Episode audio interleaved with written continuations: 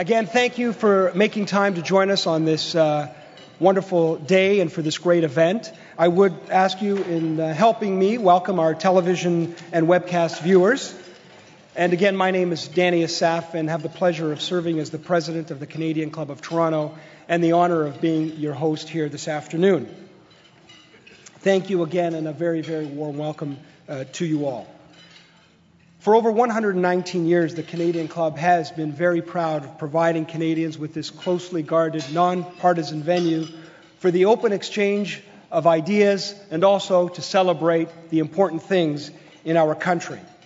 Through our events and our programs, including our youth and young leaders programs, our diversity partnerships, our joint events, and our media and social media opportunities, we offer you to di- access to many dynamic political, business, and social and sporting figures from both home and abroad. And before I uh, formally launch our uh, program today, uh, I just wanted to take a small indulgence, indulgence to tell you about a couple more of our exciting events that are coming up.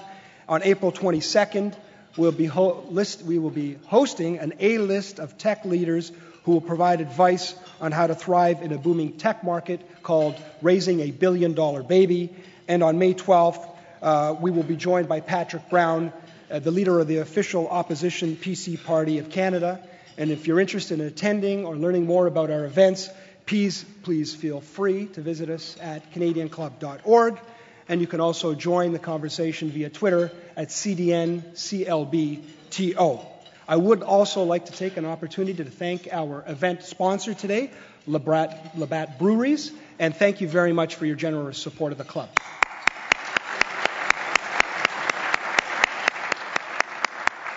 And I would also like to take a minute to recognize a group of Civic Action Diversity Fellows sponsored by my firm, Torys LLP, who are with us here today, and welcome and thank those fellows for being with us as well.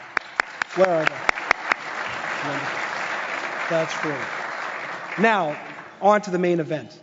For 23 years, the Canadian Club has presented its Canadian Canadians of the Year award to distinguished Canadians who have really made a difference in our country over the past year and inspired us as a nation. There is no doubt that when we look around today, there are many things to pull us apart, whether it's economics, politics, anxiety of what the future may bring. But there are a few things that could actually bring us together the way sport can. And in particular, the way this Toronto Blue, Blue Jays team brought us together last year. When we think about this country and we think of how vast it is, and we think about the diversity of interest, it is quite astonishing with all of these reminders of our differences how this team brought us together. People in Vancouver cheered People in Montreal cheered. People even in my home province of Alberta cheered for this Eastern team, the Toronto Blue Jays. It is something quite exceptional. And why do we celebrate sport as well? Because it represents something particularly human for all of us, which is an opportunity to celebrate successes and also an opportunity each and every year for renewal, a chance to pick yourself up and to start again in the hopes that you can attain success at the highest level. And there was no doubt that this team, the Toronto Blue Jays, was destined for greatness. It was the, the team to win the World Series in the quickest time span from, its, uh, from expansion and entering the league to a World Series winner. It has really been something that has continued to build over the course of its history and culminated, of course, in World Series victories and fantastic seasons and of course, the season we're celebrating here today, last season. And that hasn't happened by accident. This baseball team has benefited from star- strong leadership from its very inception in 1977, including with its first employee, Mr. Paul Beeston, who joined the Toronto Blue Jays and went from vice president of administration to increasingly very senior roles. In 1989, he was named president and chief executive officer and he was at the helm when the team won its two world championships, of course.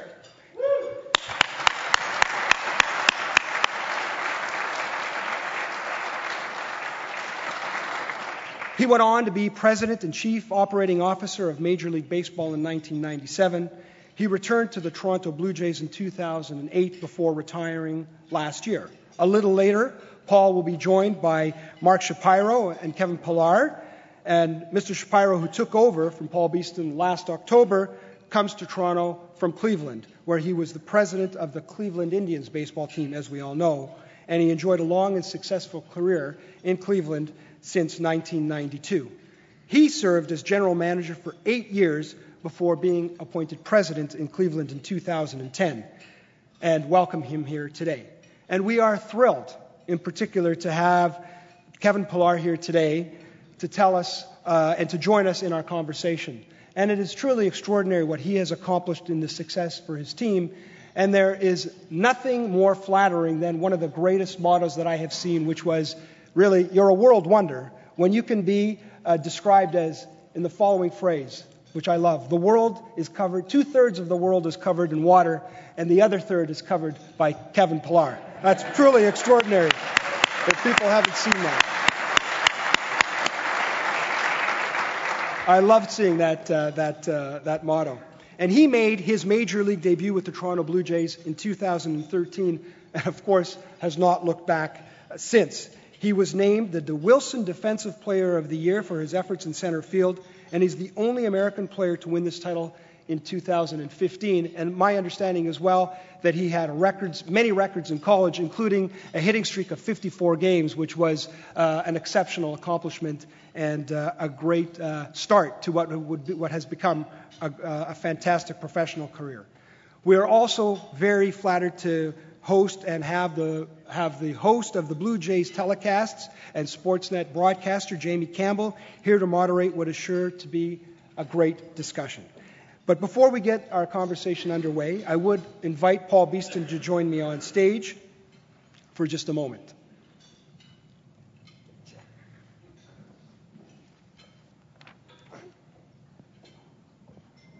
So, as I said, for 23 years, the Canadian Club has made this award uh, on behalf of all Canadians for the Great Canadian of the Year.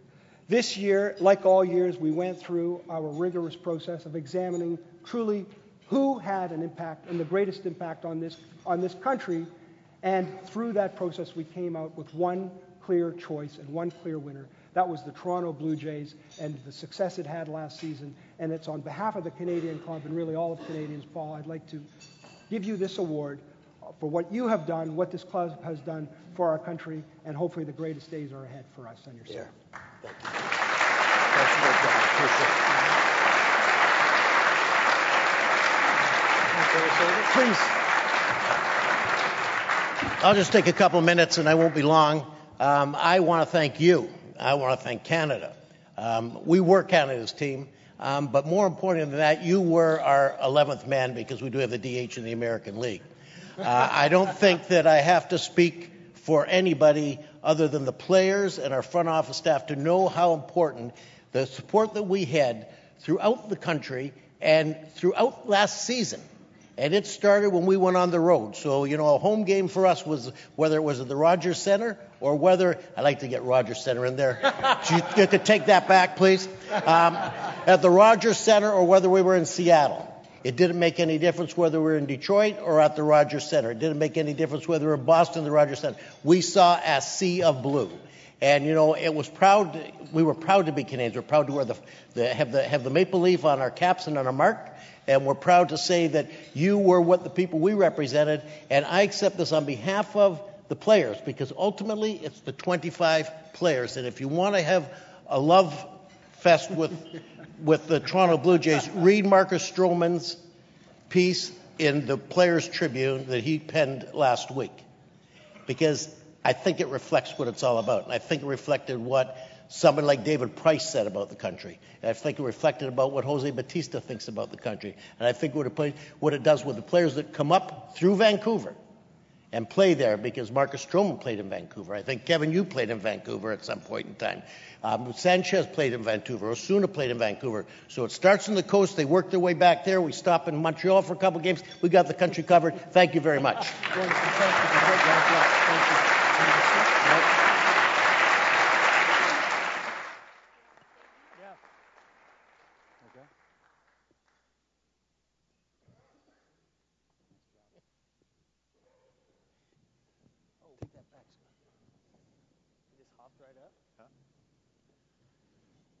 Ladies and gentlemen, thank you all so much for having us. It's an honor to be uh, here speaking to a club that's been in existence for well over 100 years and at this grand dame of a hotel. Um, and a pleasure to be joined by Kevin, Mark, and Paul to echo the sentiments about this team and the impact it had on the country. A quick story Kevin and I went to Fort McMurray this off season, uh, and after that trip was over, Chris Colabello and I went down to Edmonton to an Oilers game and they told us we're going to put you on the big screen at some point, probably middle of the first period. And around the middle of the first period, 15,000 people stood up and gave this huge ovation. It caught me by such surprise. I kept looking in the suites to see if Wayne Gretzky had made an appearance. And the next thing I know, there's Chris Colabello on the big screen looking like this, waving to 15,000 people who had all stood up to give him an applause. Uh, and that gives you an idea of the impact that this team has had on this country. So uh, let's begin the discussion uh, with Mr. Beeston um, based on something, Danny, that you said that you were the first employee, and we hear it regularly of the Toronto Blue Jays. Can you explain to us how that process came about and how you became that first employee, Paul? Well, it's a, a long story, but uh, it goes back to Labatt, who was our sponsor today. Um, and um, I was a friend of Don MacDougall, who was the uh, president of Labatt at the time. Um, they were purchasing a team so they could um, actually um, promote the Labatt Blue brand uh, in the city of Toronto and thought they had San Francisco. Uh, I was an accountant that used to go to games in Detroit, and uh, he thought that I could um, look after the finances for uh, the Blue Jays back in 1976. I started then. I honestly believe that I retired that day. Um, and I believe that you know every day was a Saturday. I've been fortunate to be in baseball, and it's been a been a terrific life. But I got lucky, is, is what it amounts. to. And you know what? And we worked for a great organization.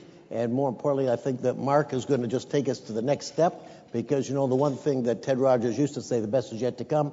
We didn't win last year. Like you know, we we had a great year, but can you imagine if we played another 10 days? I mean, you know, it would have even been better. And so, Mark, don't screw it up. That's, that's Paul's way of saying welcome.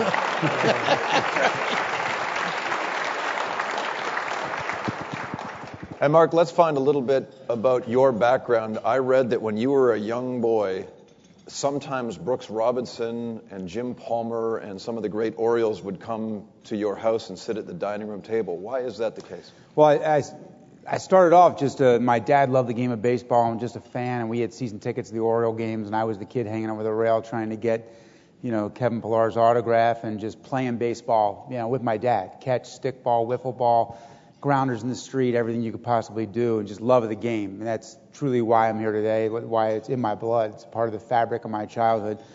and then my dad uh, was asked as a lawyer to help Brooks Robinson out of a bad deal, a bad sporting good deal. He signed his name to a sporting good deal and had to help him out of bankruptcy. And Brooks asked my dad to negotiate his last contract. You know, it was 1975 or 76, and um, my dad did it, and from there, you know, Brooks said, "Why don't you help out the rest of the Orioles?" Different era of agents, so he ended up having almost every player on the team. So those guys, Eddie Murray and Cal Ripken Jr., and you know, ended up being Kirby Puckett and a lot of Hall of Famers. You know, are guys that uh, stab, you know, reinforce the love of the game, but also establish the kind of the standards and expectations for what it means to be a professional, what it means to be a pro, um, what it means to have uh, you know standards of excellence as well. So it's easier to get those autographs when they're actually walking in your front door. I think you, the first thing you learn, you stop asking for autographs. Yes. You know, yes. you just you wanted. What I wanted to do was pick their brain about you know what it means to play the game at that level. Here's a man who gets hounded for autographs in, in every province, it seems now, in this country, Kevin. Um, when you were coming out of high school in California, you played every sport football, basketball, baseball. I assume that the high school didn't have a hockey team, but why why was baseball the one sport that you were best at? Well, I don't know if it was the sport I was best at, but it was the sport that I was always uh, most attracted to. Um, other sports you can do.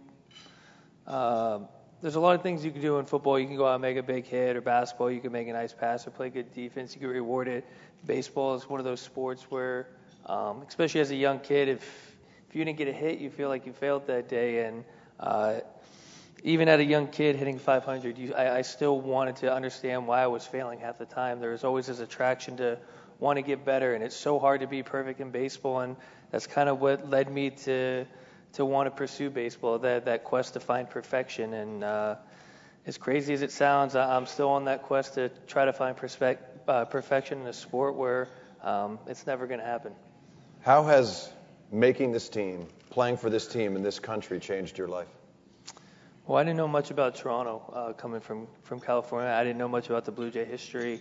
Um, to be honest, uh, you know, in an ideal world, uh, I would have loved to stay closer to home when I got drafted. But where I got drafted, um, any team that gave me opportunity was going to be my team. And um, growing up in, in Los Angeles, you you have the Dodgers, you have the Angels, you have all these different sports franchises. Um, playing here in Toronto, you, you get that, that, that rare opportunity to play for an entire country. And as I've been here longer and I've been able to get out, uh, you know, on the road with you and Chris and, and do the winter tour, uh, you, you really truly understand how special it is to, to play for a whole country and uh, what we were able to accomplish last year and really uh, revive baseball in Canada again and uh, from coast to coast is something that I don't take lightly and it's a huge honor.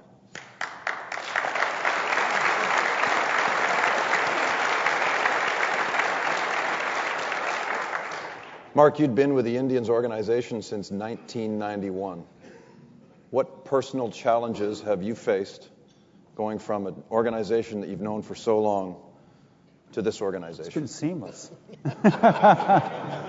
um, I, I think, you know, look, there's, there's times it's easy, like being around the game, you know, like that's just natural to me. Being at spring training, that was like, just felt like I was immersed in the environment that um, is, is very comfortable for me.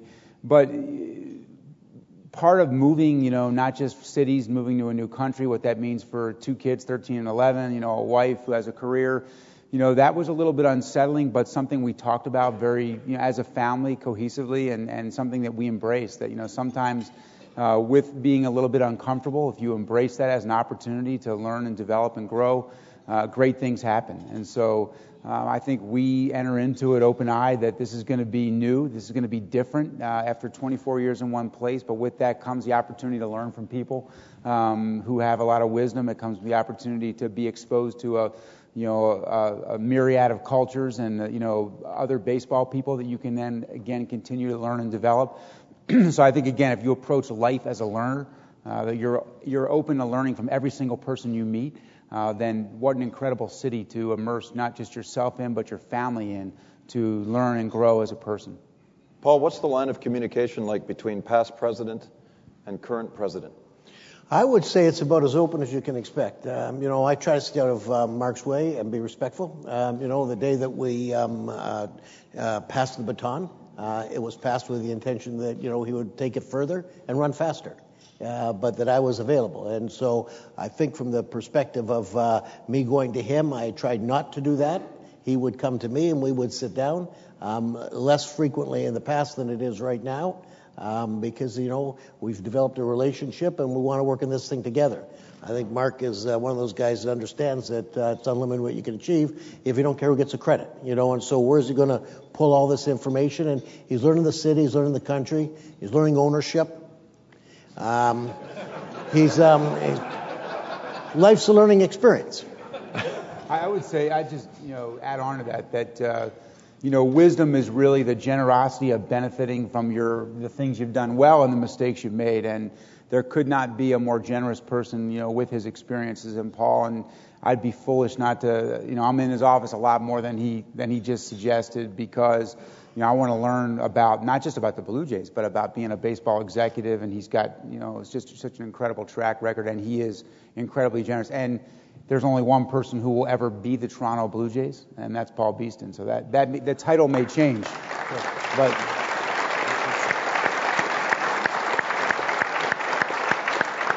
But that representation will never change.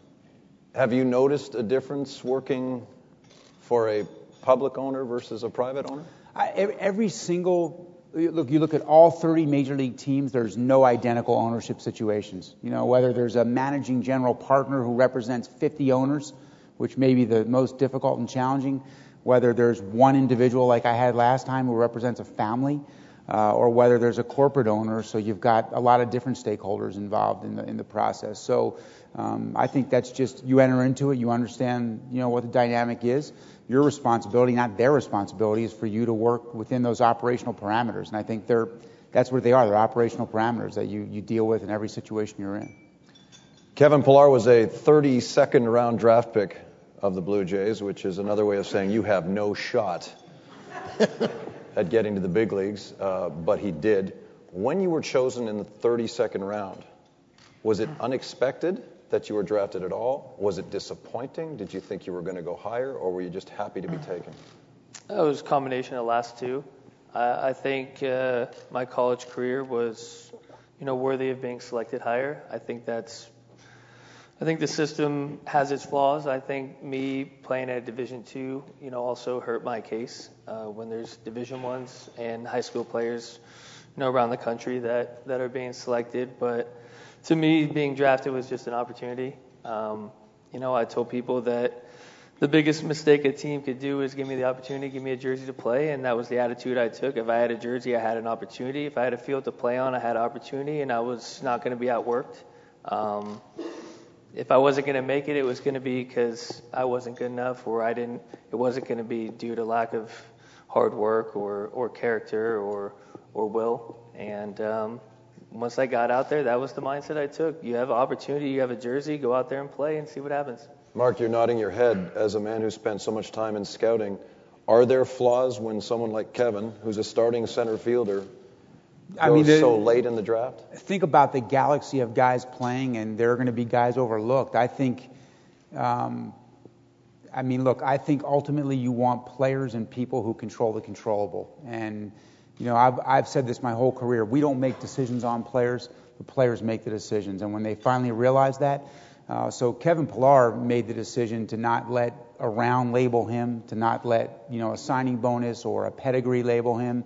Um, and, you know, general managers, scouting directors didn't make decisions upon him on the way. He controlled everything he can possibly control. So to watch him and some of his teammates think about, you know, the level of intent that they approach their profession, because it's not a game, it's a profession, from what they eat to how they sleep to how they train to how they prepare to what kind of teammate he is.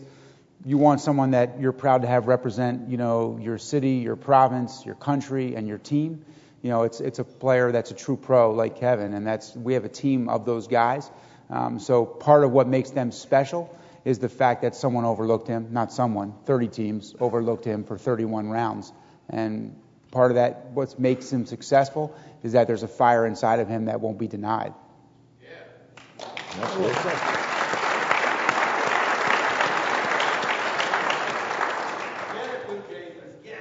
Yeah.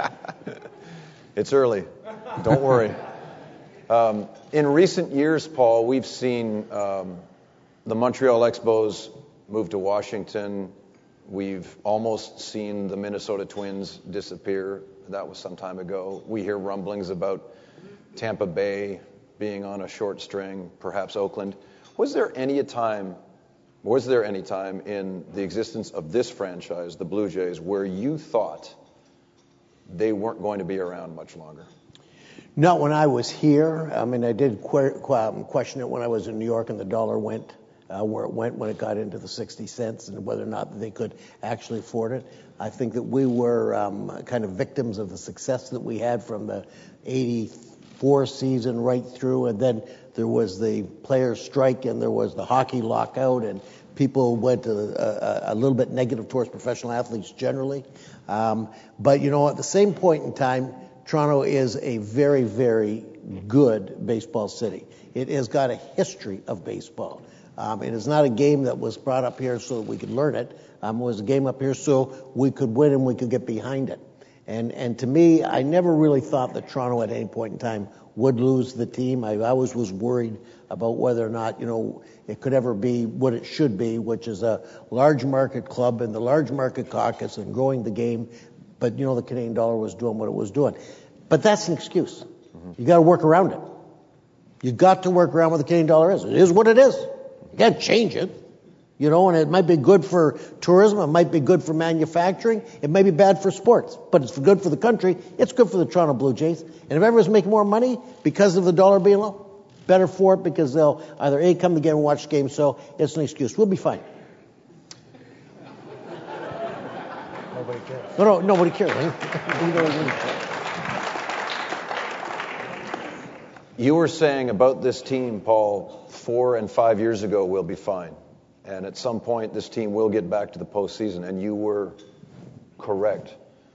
What was it about the organization that made you believe so faithfully that eventually they'd get back to the postseason? Well, I think when uh, you know when Alex was putting together the scouting development, putting together the teams that you know that would you know uh, uh, provide the players that we could either a bring to the major leagues, like Kevin, like uh, Sanchez, like Osuna, you know the players that we developed, or alternatively use those players to trade that would bring you a price that would bring you a Tulowitzki, that would bring that would bring you um, uh, a piece that you could actually um, that you could actually um, fill the fill the whole team out with. I actually believe it. I believe there was a commitment from ownership. I believe there was commitment from the fans. I think we broke a trust in the fans because we've gone so long without winning. We told them every year we're going to be good, and then you know we didn't. But the one thing that I knew was when we made those trades in in um, 2013 that, that brought in uh, Buehrle and Johnson and, and Reyes, and then brought in uh, R.A. Dickey. Um, you know, I knew when they didn't work out immediately, we didn't get gun shy.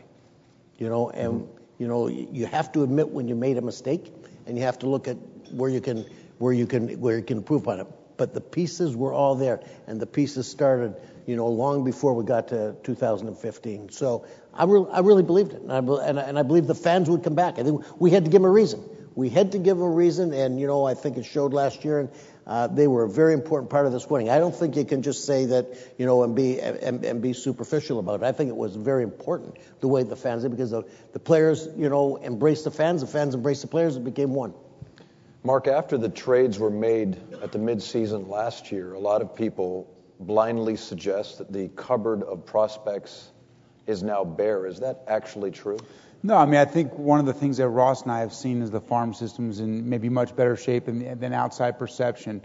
Upper level talent, listen, you don't trade that many players and not have some impact in your farm system. So, uh, you know, in the upper levels, we probably are lacking some pitching depth that, you know, you'd like to have to get through a season. We tried to be creative this year in the way we constructed the roster around that to give us some support. But, um, those are trades you have to do. When you have that window and you have that opportunity, you know, you're going to make some tough decisions. And, you know, there is a moment that now and the opportunity needs to be seized and circumstances and situations kind of dictate, you know, to what level uh, you go. But you, you ultimately have those players, like Paul said, for two reasons, either to build your major league team or to bring in players that, that add to your major league team and put you over the top.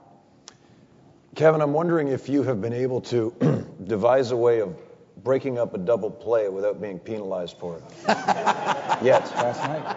Yeah, I did it last night. Last night, I hurt my. Last night was a perfectly executed one. I got a, I got a little. I hurt my finger though. Oh, is that? Is Safe. there a bandage there? You got to make sure you stay on the base, and that's what happens. They're not concerned about the base runner's safety. Do you have to think about it when you're running down the? That was the first time I did it. Um, to be honest, I felt very robotic. There was a lot of thoughts going through my head. Um, that play's always just been so instinctual.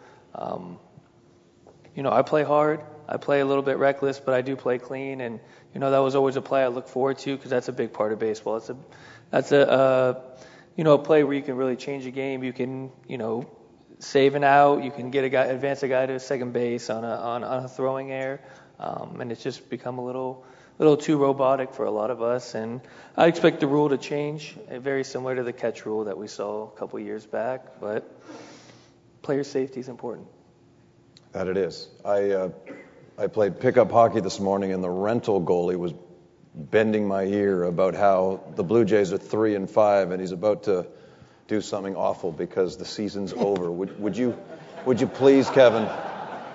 Would you please talk some of these people off the ledge and reassure them that I mean, this is a really good team, not to worry? Yeah, I mean, we I, the, for for me, it's easy the constant reminder of kind of our journey last year shown on the board before the game. I think we were 12 and 20 in April last year. Um, I don't think we got to 500 to about May. Um, just got to understand it's, it's a marathon, not a sprint. Um, we'll, we'll be fine. You know, we'll, we'll be back. We're gonna hit. We're gonna hit. We're getting great Yeah. pitching right now. We're we're we're, we're playing good defense. Um, just stay with us. Have a little faith. We'll be back though.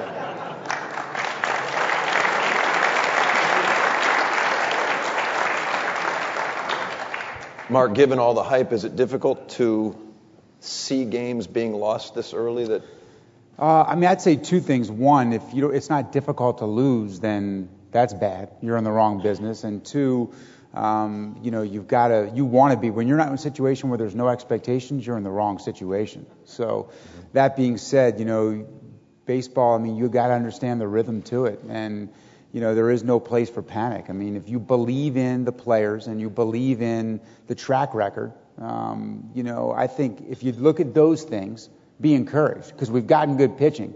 And that was kind of the question how good would our pitching be? Um, and I think there's no doubt these guys are going to hit. I mean, we have one of the best lineups in the big leagues. And so um, I'm encouraged by the starting pitching that we've received, you know, over those games. And I'm confident that we will hit. And when we do, that we'll win a lot of games. Paul, is there a moment now that you're no longer the president, but still very actively involved? I know you still have an office and a parking spot there. Is there a moment since Park, the parking spots. The parking spots. at least I think you have a parking spot there. That's the most valuable. Is there a moment since 1977 that pleases you more than any that this team has gone through while you've been around? Um, you know what? Because it's so recent.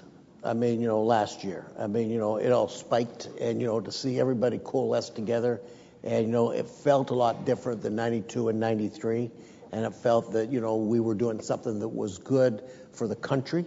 You know, because we were bringing non-baseball fans together with baseball fans, we were bringing unemployed people together with employed people.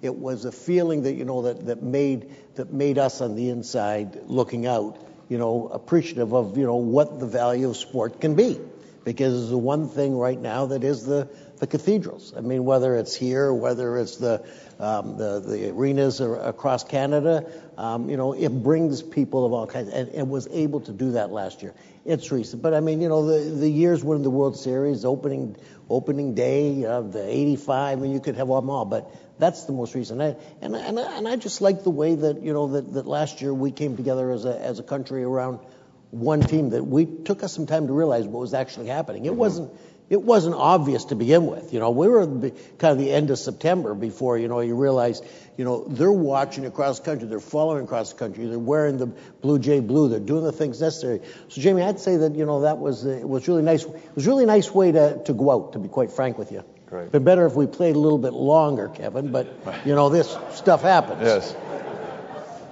Mark, we're being honored here today, or at least the organization is, by the Canadian Club, a, a club that's been around for well over 100 years. Have you, um, has, it, has it occurred to you, or did it occur to you fairly quickly, that, that this baseball team doesn't just impact a city and that, in fact, Yeah. it has a, a wider reach? Well, I think a few things. One, part of the decision was that for me, that, you know, hey, this is a unique opportunity in all of Major League Baseball, uh, all professional sport. This is the only team, you know, that represents, professional team that represents a country. So um, that was just behind a decision, but still pretty abstract, right? And then to see the way, you know, August and September and October unfolded, there it was on stage, and then to get here is to feel it, is to feel it, is to absolutely understand that it's an honor, it's a responsibility, um, and you know you're you're kind of driven to deliver on that. So um, yeah, I mean I think again it was it was something very important all along in my decision making process, but it moved from being an abstract, you know, you know kind of criteria to an absolute internal feeling of you wake up every day with a desire to fulfill on that responsibility and on that honor. Kevin, final question goes to you because you have a game to win and we've got to get you out of here. Um, but what moment have you experienced that made you realize that as much as there's Toronto on the front of the jersey, it's, it's a country you're playing for? It, hasn't just been one moment. You know, like I said earlier, uh, given the opportunity to go on winter tour or do some appearances across Canada, you really understand uh, the impact that this team makes on all of Canada. Um, it could start when I was playing in Vancouver and how excited people were to, to have baseball back in Vancouver.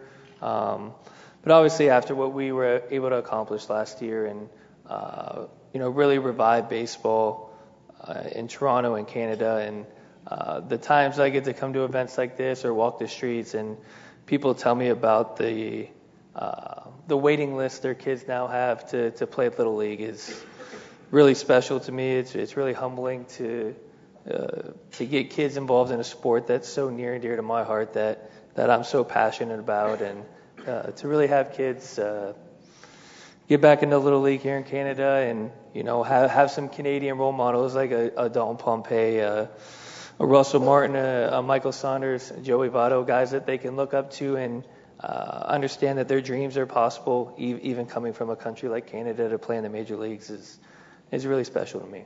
All right. Uh, folks, as mentioned, Kevin has to go and defeat the Yankees, so we appreciate. Yeah, that's what I'm going for.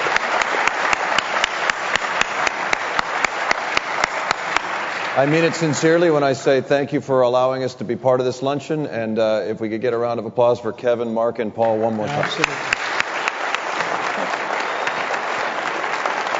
All right. Wonderful. Thank you. Thank you, uh, Jamie. Just a few uh, parting words, which is really, again, on behalf of the club, to thank Jamie. Obviously, his knowledge of the game is something that we feel assured. We're going to continue to be as informed about the Blue Jays as we all want to be.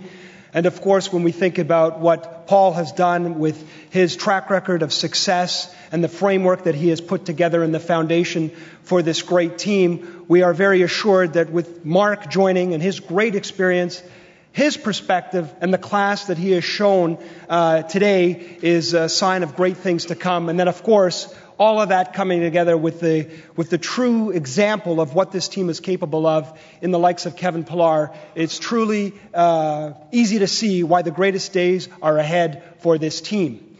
And when we think again about the beauty of this team and this award today, again, when we're constantly reminded of the things that pull us apart, we can see this great team can bring us together and a constant reminder of that in this great country. And then secondly, to thank this team for something that Kevin put together, put, put, uh, put out there today, which is the, the growth of baseball in this country, that we are soon going to see this baseball game become as Canadian as hockey and as Canadian as a, as a maple dip and a double double at Tim's. And Paul will explain that to you later on, Mark. So thank you again for joining us and thank you for the Blue Jays for what you've given us this past season.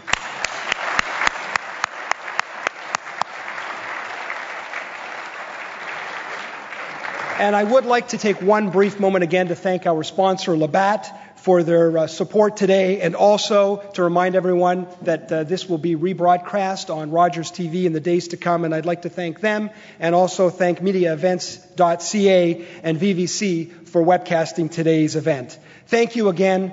Have a great afternoon. I know nothing will compare to the fun of this, this lunch, being here with the Blue Jays, but all the best. And if you can get out to that game tonight, that may be the one thing that will top it with a great Blue Jays win. All the best. Good afternoon.